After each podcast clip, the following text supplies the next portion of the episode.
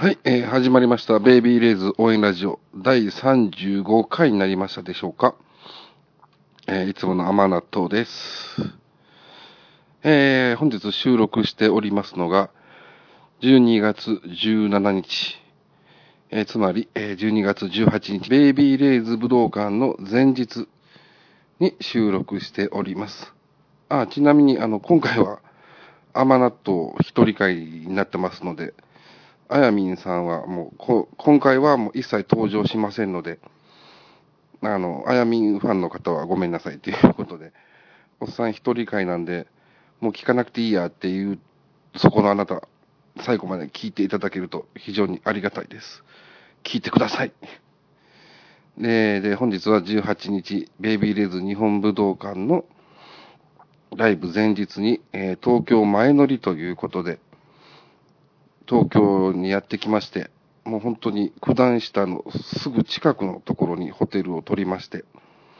もう準備万端という感じで、えー当日を迎えたいなという体制なんですけれども、先ほど、えーちょっと日本武道館の方にも行ってきまして、えーナインパイセンの夏のドリームライブ、日本武道館ドリームライブ以来ですので、もう4ヶ月ぶりぐらいになるんでしょうかね。うん。今年は何としてでもナインパイセンとベイビーレイズと2回武道館に行くんだと決めて臨んだ年でしたので、まあ、うまく両方とも行けてよかったなということで、まあ、周りの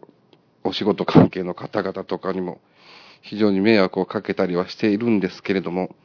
まあまあ、ありがたい環境にあるなということを思いまして、日本武道館の方にも行ってきました。うん、やっぱりあの、ね、ここでベイビーレイズが明日ライブやるんだと思うと、やっぱり改めて考えが深いと言いますか、うん、かつてアイドリング候補生だった時に高見直ちゃんが、えビッグマウス、ビッグマウス、まあ要するに、でかいことだけ 言って、自信も根拠もないのにみたいなことで言われた時期もあったりしたんですけれども、うん、ベイビーレイズになってまさに有言実行と言いますか、言ったことを成し遂げたということで、まあね、まさか本当に今だから言えることですけど、日本武道館でベイビーレイズがライブをやるなんていうことは、まあ最初は本当に本気では考えてなかったです。まあまあまあそんな、また、まあ言い方悪いですけど、大ボラ吹いてみたいな感じで思ってたんですけれども、まあね、あっちこっちいろいろな障害を乗り換え、乗り越えつつ、なんとかかんとか武道館まで迎えたということで、まあ、あの、高見直ちゃんだけが武道館でライブするわけではないんで、当然、ベイビーレイズメンバー全員のライブであり、そこに参加する、ベイビーレイズのファンの方、虎川さんのライブであり、あるいはもう残念ながら来れなかったんだけれども、それぞれの場所で応援している虎川さんの場所でありということはもう当然言うまでもないことなので、もちろん高見直ちゃんだけのライブではないわけなんですけれども、まあ自分的には、そういう高見直ちゃんを3年間見てきて、本当に夢を実現させるっていうことが、まあいかに大変なのかという、まあ本人ではないんでね、どれほどの苦労があったのかっていうのは、伺い知る由もないんですけれども、たくさんの苦労を乗り、苦労、苦労障害。うーん、まあもしかしたらそれは、なおちゃん自身今にして思えば障害ではないのかもしれないんですけれども、まあいろんな思いを乗り越えて、ついに武道館を実現させるところまで来たと。いうことで、うん、やっぱり改めて武道館の前に立つと、なんだろうな、自然とこう、胸が熱くなると言いますか、涙がこぼれ、こぼれはしないですけど、まだ、まだいくらマナトがよく泣くと言っても、まだ泣きはしませんけれども、うん、改めて感動したし、明日のライブがどんなライブになるんだろうなという、ワクワク感といいますか、期待感といいますか。まあもちろん、毎回毎回の大きなライブの前に自分はそうなんですけれども、お腹が痛くなるような、胃が痛くなるような、まあ失敗したらどうしようみたいな感じの、ある意味、なんて言うんでしょう、親心って言うんですかね。いうようなところで痛くなったりもするんですけど、まあそういう痛みも伴いつつ、明日のライブ、本当に楽しみだなという感じで見て帰ってきました。なんか今日は武道館、まあ武道館はね、たくさんのアーティストさんがやりたい場所なんで、今日も今日で別のバンドさんなのかな？ザ・ブームって書いてありましたけれども、っていう方がライブをするようで、まあその横断幕が貼ってありましたけれども、で、物販の場所らしきところ、まあ撤収作業に入ったんで、まあそこで物販があったのかどうかっていうのは定かではないんですけれども、物販の場所らしきところが、夏にないパイセンがやったところと同じところだったんで、明日はベイビーレイズンの物販がそこで行われて、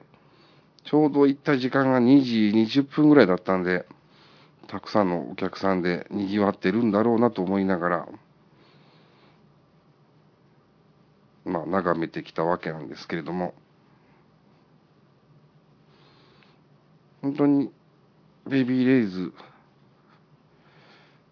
まあ、チケットの売り方がどうのこうのとかいう話があったりとか、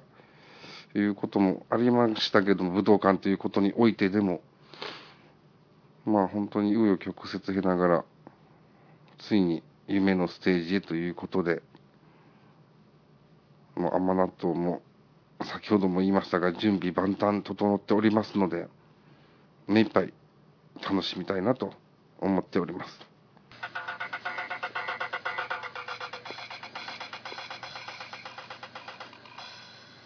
えー、ここからは、えー、メールを久しぶりにいただきましたので、メールを読んでいきたいなと思います。えっ、ー、と、ちょっと前のメールになってしまうんですけれども、え10月5日のいただいているメールです。虎ノ門道場スペシャルっていう、もうちょっとなんか懐かしい感じの イベントにはなってしまうんですけれども、えっ、と、3年よりさんからいただいております。いつもいつもありがとうございます。武道館公演決定後、初めてベイビーレイズのイベント、虎ノ門道場スペシャルに参加してきました。レポートいたしますということで、ありがとうございます。武道会のゴングが鳴ったスペシャルとのことで、日曜日なのに道場開催です。うん、あの、最近はまた木曜が多くなっているみたいなんですけど、まあ、あのね、大谷高見のベイビーレーズラジオの登録なんかだと大体金曜日が多かったりするんですけど、まあ、ちょっと日曜日っていうのも、あまり最近やってないのかなと思いつつ、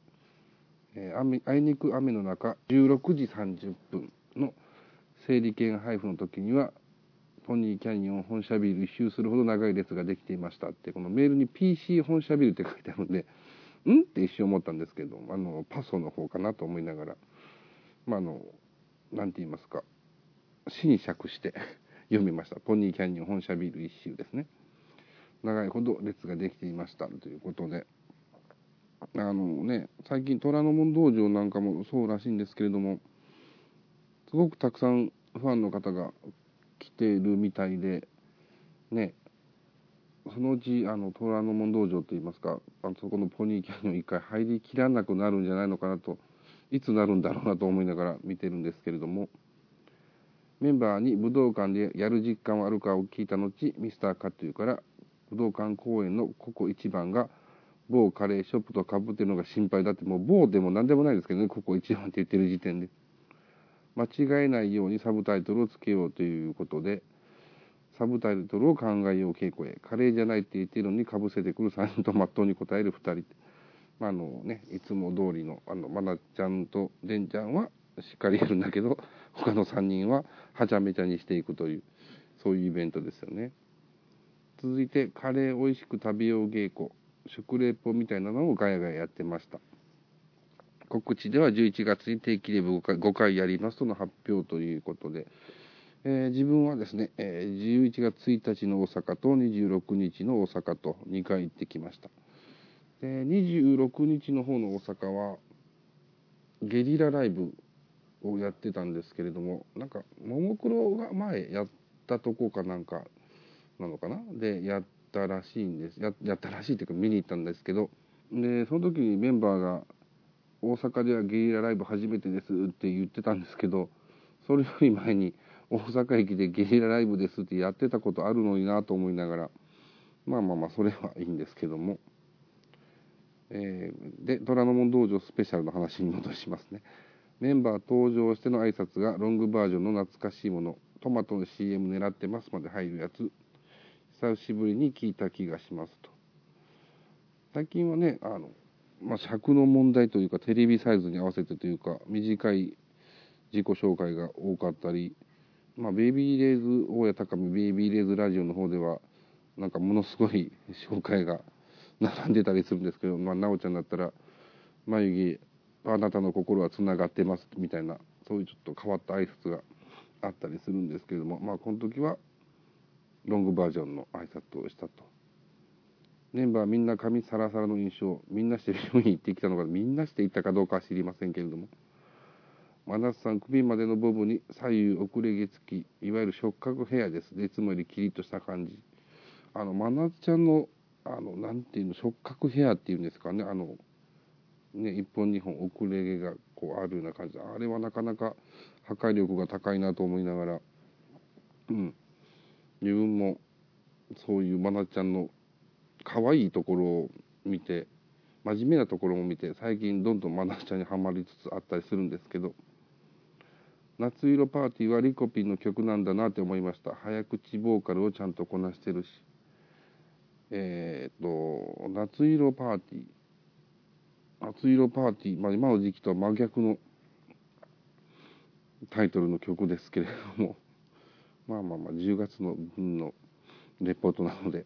その辺はご容赦いただいてですね。新曲予約でフィンガーロック券1枚抽選。私が弾いたのは電野です。電野さんでした。なんとまあラッキーな。もう電野さん弾きたい人はたくさんいたでしょうに。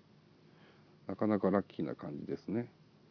指と指を組み合って15秒間トーク、全員の高速握手だと1人5秒とかで会話にならないので、こちらの方がいいかもと。ほう、15秒も指と指を組み合わせて話ができるとはなかなか、うん、いいイベントですね。連夜さんに武道館決定の瞬間はユーストリームで見てました。その後のバンド演奏1曲目、ベイビーステップがすごく良かったです。武道館行きますって言ってくれました。うん。あのね、武道館行きますっていう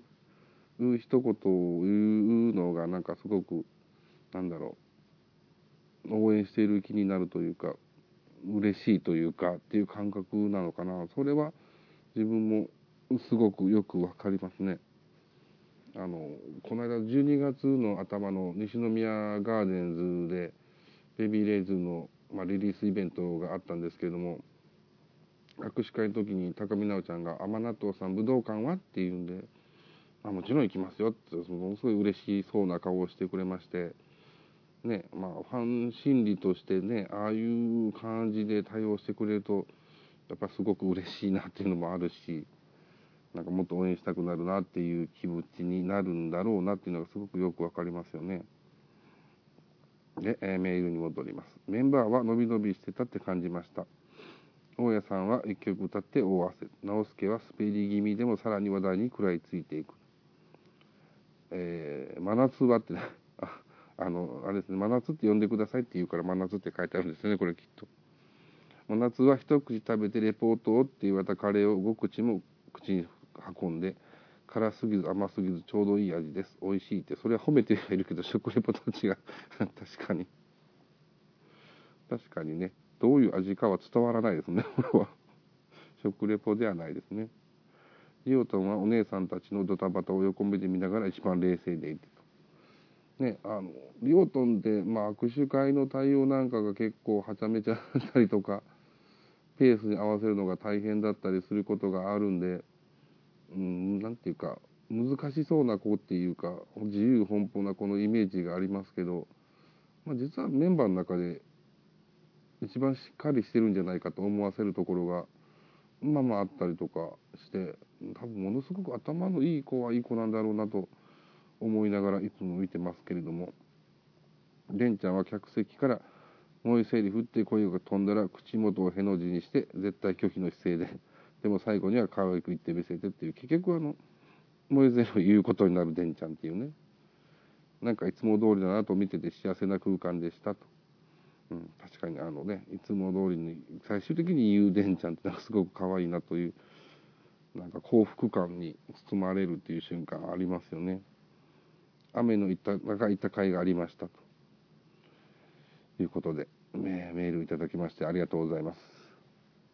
えー、ね、あの前回、前々回とメールがなかったんで、メールください、メールくださいって言って、まあ、催促したような形でメールをいただきましてありがとうございます。もう本当ね、他の方もぜひあの助けると思って、もう既得な方がいらっしゃいましたら、ぜひ、こちら、ベイビーレイズ応援ラジオメールいただければなと思っておりますので、まあ、何回も言ってますけれども、メールがないとメリハリがつかないし、聞いてくれてる人本当にいるのかなって不安になるんで、ぜひ、えー、送っていただきたいなと思っております。で、もう通ですね、サネよりさんもう1通いただいてまして、トラタラタイガーイベントリポートということで、こちらの方が12月2日にいただいてる分ですね、えー、サンシャインシティで行われた時の、えー、レポートをいただいてます。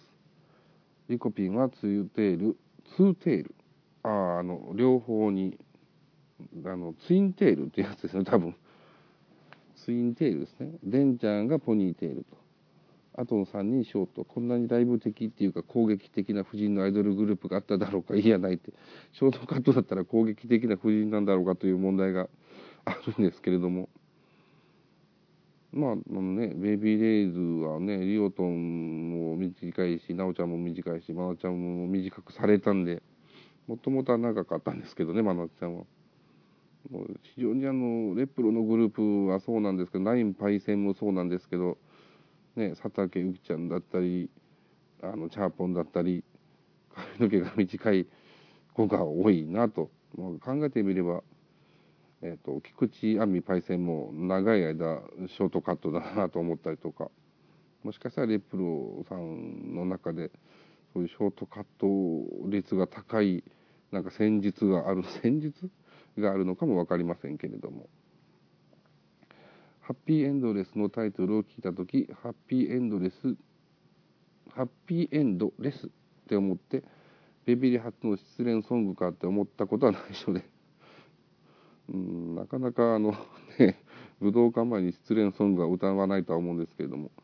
まあ、いずれそういうのも聞いてみたいんですがって書いてもらってますけども、いずれそういう曲もあってもいいかなとは思います。メンバーみんなでループマフラー巻く、デンちゃんうまく収まらなくてリコピンが直すと。うん、なかなかね、リコピンもなんだかんだ世話焼きなところがあったりするんで、非常に微笑ましい感じがしますけれども、なんかあの、あのマフラースムーズだっけ？っていうらしいですよ、サネよりさん。なんか今の若い子はなんかそういう言い方してるらしいですよ。えー、真夏歌唱は安定と。さて、握手会、リコピン。客席煽りすごいな。てへ、ありがとうございます。で、デンちゃんがポニテなんだ、かわいい。上から見てると衣装の胸のクロスがすごく色っぽいです。え上から見てたんですか？って。まあ、これ言い方にもよりますよね。あの、すごく変態的な感じで言われたのかどうかっていうのが気になるところですけれども。えー、で、まなちゃんには2回中央で見てました。かっこよかった。NHK を振る舞いで会っちゃったのは気まずかったです。もう何を言えばいいか分かりませんが、武道館楽しみにしてます。まなちゃんゆったり微笑んで、はいと。なかなか余裕のある対応のまなちゃんということで。ね、あの NHK ホールで菊池亜美パイセンの卒業ライブアイドリング卒業ライブがあったんで、ね、そこでばったり出くわしたベイビーレイズも見るしアイドリングも見るしっていう人は、まあ、そこそこの数いたんじゃないのかなと思いながら、まあ、ある意味自分は行かなくてよかったなとそこでメンバーにベイビーレイズメンバーなのは非常に気まずいなと行かなくてよかったのかなと思いながら。いろんな方のまあ、レポートだったりをな拝見してましたけれども、で、なおちゃんには18歳おめでとう、プレゼント、手紙書いてきてありがとうということで、なんか、たま、実織さんはイベントに行くたびに割と手紙を書かれてるようで、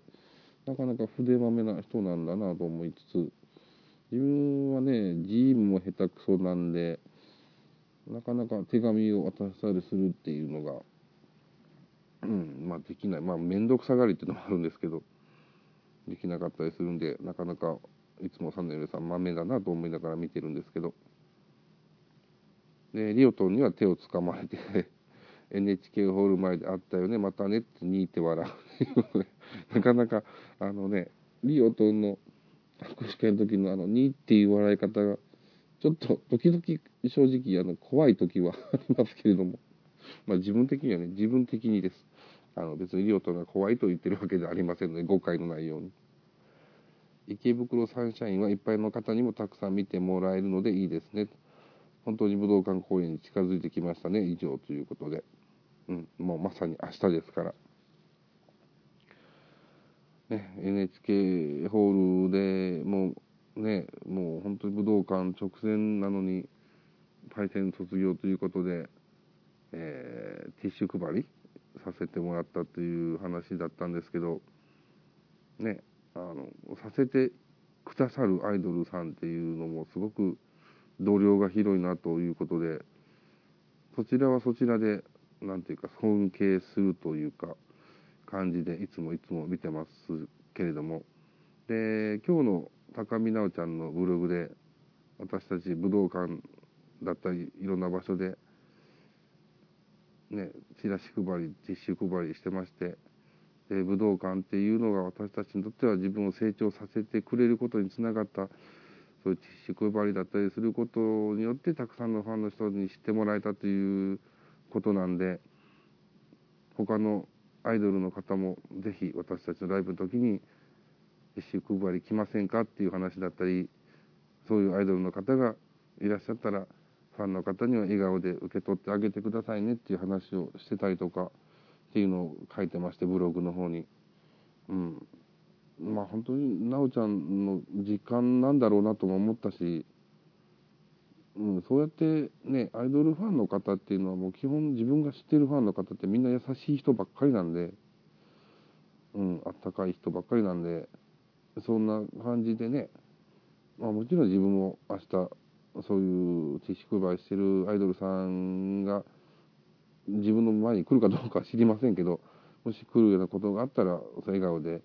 ありがとうって言ってあげれるようなファンでありたいなとも思いましたし、ね、そういうのも含めてのアイドルの応援っていうことなんだろうと思うので、うん、ぜひぜひみんなで邪険にすることなく、まあ、邪険にする人はいないと思いますけど、楽しくライブができたらいいなと思っています。で、えー、もう一つまだメールいただいておりまして、まあ、えー、こちらの方お名前がないんですけども、えー、ベビーレーズ個別に1人1回ずつ行った人からの感想ということなんですが、えー、DD なので最初の感想はみんな可愛いですと。デンちゃんの可愛さやばい。うん、確かにやばいですね。握手会だとデンちゃん、マナちゃん2強なんですね。ね、あの、握手会も、あの、なんていうの？ツーショット写真撮る会があったりするん、したり、そのチェキ会か。チェキ会が出てこないっていうね。チェキ会だったり、まあ、メンバー一人ずつ写真撮れるワンショット会だったりっていうのがあるんですけれども、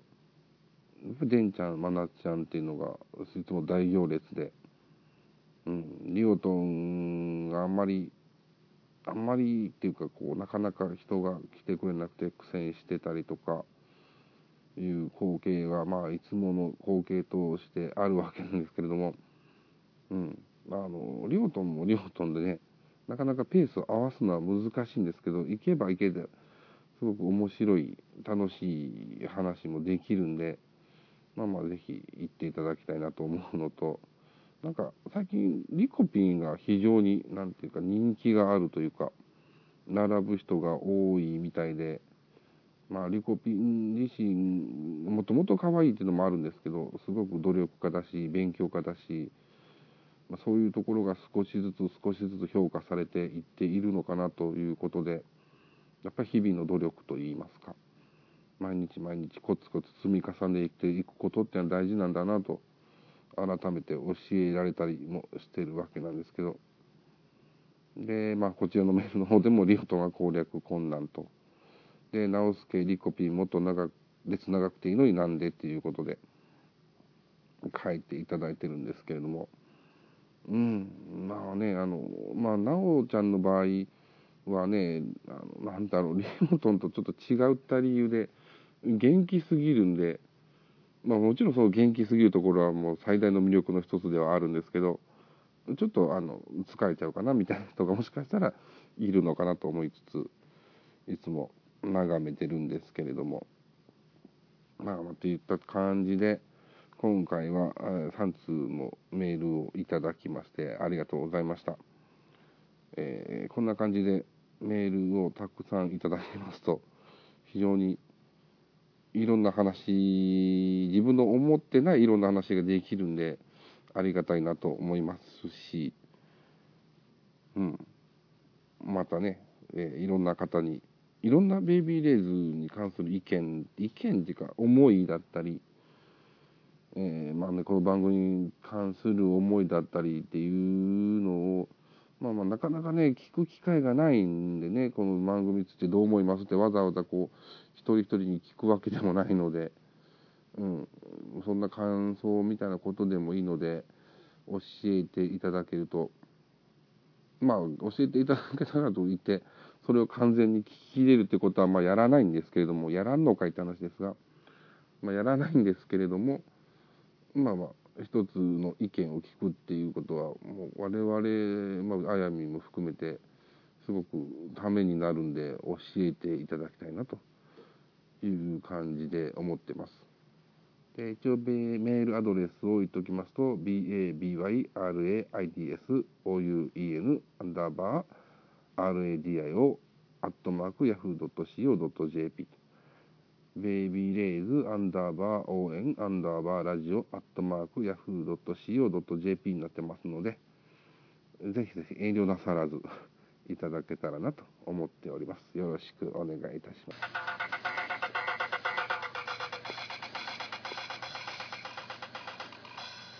はい、えー、ということで、第35回ベイビーレイズ応援ラジオも、まあ、そろそろ終わりにさせていただきたいんですけれども、明日、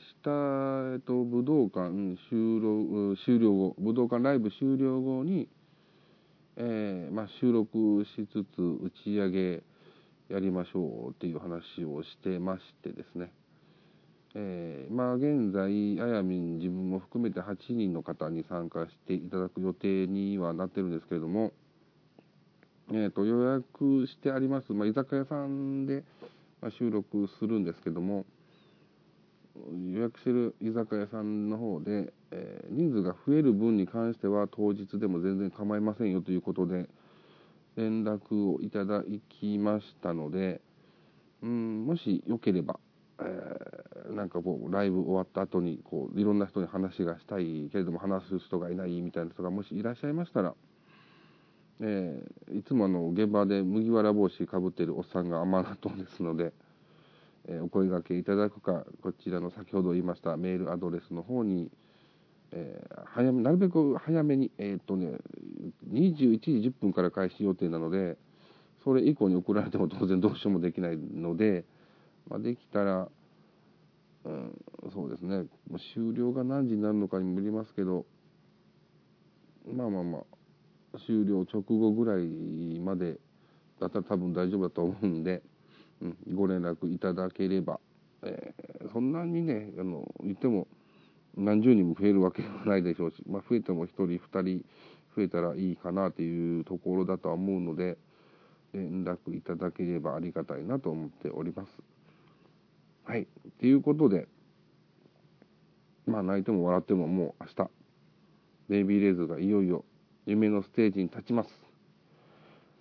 えー、まあ自分自身は高見菜ちゃんを始めて、見たのが3年前の12月の4日、アイドリング12スライブなんですけれども、そこから数えてもう3年と2週間。で、ベイビーレイズを見始めたのが、本当に一番最初生で見たのが、ベイビーレズが初めて出た時の TIF、東京アイドルフェスティバルだったんで、これから数えてももう2年と5ヶ月。本当に今までたくさんの思い出をもらいましたし、たくさんの楽しい思い出だったり、悔しい思い出だったり、いただきました。そんな思いをね、まあその、期間は関係ないってメンバーも言ってましたけども、本当にその通りだと思うんで、それぞれの方で、それぞれのことで思う期間だったり、思い出だったりっていうのがあると思います。そういうパワーを集結して、朝の武道館ライブ、みんなで盛り上げるような、楽しめるようなライブにぜひなってほしいなと、心から願っています。で、まあ、メンバー、ベイビーレズメンバーが、まあ、これを聞くことは多分ないと思うんですけど、あの、まあ、この場を借りて言わせていただけるとするならば、今まで本当にありがとうございました。そして、今までありがとうございましたなんだけれども、もうこれでもちろん終わりではないし、ただの通過点の一つに過ぎないだけど、すごく大きな通過点のライブを迎える、えー、リコピン、デンちゃん、マナちゃん、ナオちゃん、リオと、もう本当に明日はもう目いっぱい楽しんで、僕もう細かいこととかもうどうでもいいんで、うん。とにかく、今持てる自分の全てを出し切って楽しんでやってもらえれば、ファンはみんなきっと楽しい気分になって帰れると思いますので、そしてそんなライブをベイビーレーズならきっとできると信じてますので、とにかく楽しみましょうっていう感じですかね。はい、えー、ということで、えー、今回第35回ベイビーレイズ応援ラジオ、この辺りにしたいと思います。お相手はいつもの甘納豆でした。まあまた明日、えー、終わった後に収録しますけれども、よろしくお願いいたします。ということで、ありがとうございました。